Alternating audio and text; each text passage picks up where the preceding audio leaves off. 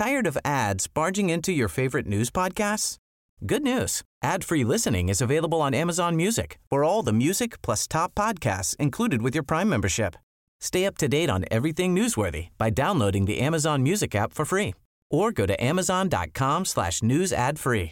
That's amazon.com/newsadfree to catch up on the latest episodes without the ads. El Consejo Nacional de la Tortilla informó que a partir de diciembre el precio de este alimento va a aumentar de 1 a 2 pesos por kilo como consecuencia principalmente del incremento pues a los insumos, ¿no? Vamos a platicar con Sergio Jarquín Muñoz, él es presidente del Consejo Rector de la Tortilla Tradicional Mexicana. Don Sergio, gracias por tomar la llamada. Buenos días. Muchísimas gracias. Gracias, don Sergio. Cuéntenos acerca de esta necesidad de subir el precio y cómo se va a hacer y cómo piensan, en caso de que haya reacciones populares, qué piensan hacer. Bueno, de hecho, nosotros no nos hemos expresado ante un incremento de la tortilla.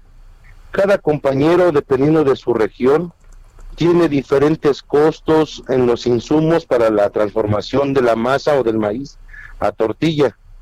El compañero Homero es una parte de todo lo que implica la industria a nivel nacional.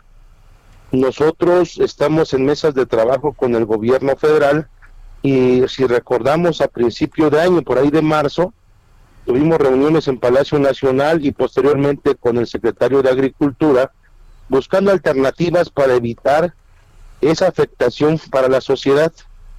Hoy no es la excepción. Efectivamente tenemos incremento del maíz nuevamente y que esa es una problemática que tenemos constante cada que termina una temporada e inicia otra en las cosechas en los diferentes lugares. Entonces hoy en día estamos haciendo un llamado a las autoridades para que pongamos una alternativa, porque los únicos afectados obviamente son el público usuario y más en estas condiciones actuales, ¿no?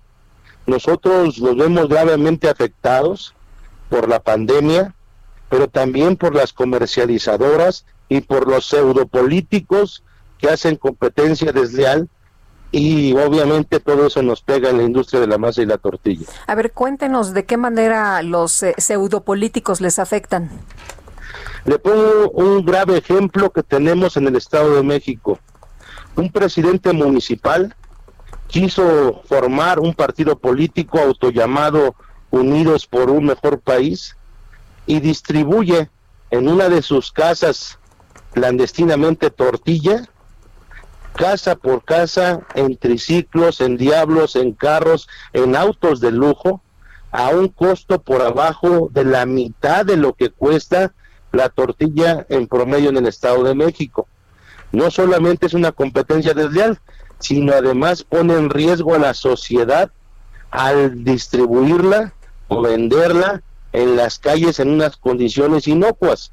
Obviamente que eso nos afecta gravemente porque estamos hablando de más de 5,000 kilos de tortilla diarios que hace clandestinamente este presidente municipal de Nezahualcóyotl, Juan Hugo de la Rosa, con su organización autollamada Unidos. O sea, eso es competencia desleal. ¿Pueden ustedes hacer algo al respecto? Lo estamos haciendo, incluso le suspendieron ahí en esa casa por las prácticas antihigiénicas que tenía, pero casualmente a las siguientes 2 semanas nuevamente reabrieron. Hoy ya tuvimos reuniones con el delegado de Coprisem para darle seguimiento a esta denuncia, además de que desvían recursos del municipio para que gente labore ahí, pero cobren el municipio. Eso es nada más de lo que sabemos de ahí. Hay casas donde tiene almacenado maíz echándose a perder, y más sin embargo lo que hacen es producir más tortilla y regalarla. Don Sergio, y bueno, por lo pronto, ¿qué se puede esperar el consumidor, que va a subir hasta 2 pesos el kilo? Nosotros estamos haciendo lo más que podemos, haciendo un llamado a los compañeros a que aun cuando es necesario, porque estamos con el agua hasta el cuello, porque resulta que en marzo dice una gran comercializadora de harina que no iba a incrementar su precio. Hoy, esta misma comercializadora de harina, de las más grandes a nivel nacional y a nivel mundial, anuncia que va a incrementar a partir del día 1 de diciembre 650 pesos la tonelada de maseca. Pero además nos ha incrementado el maíz en las últimas 3 semanas alrededor de 400 a 500 pesos, dependiendo de la zona geográfica de donde se traslada el maíz de origen a donde llega. Entonces, obviamente eso nos hace un incremento en los costos de producción enormemente. Y si a eso le unamos que tenemos la presión de las autoridades de salud para que nosotros, que estamos en riesgo todos los días, tengamos lo mejor posible en nuestras instalaciones, pero además tenemos multas, tenemos que hacer pagos de lo que tenemos que hacer como sanitización, como fumigación a particulares para que nos hagan este ejercicio. Todo eso nos ha incrementado y, como les comentaba, aunado a la competencia desleal, hoy tenemos una grave situación en la industria de la masa y la tortilla. Es difícil tomar una decisión, cada compañero en su región, cada compañero individualmente tendrá que valorar que hasta dónde puede aguantar y si es de su interés o bien preferencia incrementar o ajustar el costo de producción, lo hará conforme a sus necesidades.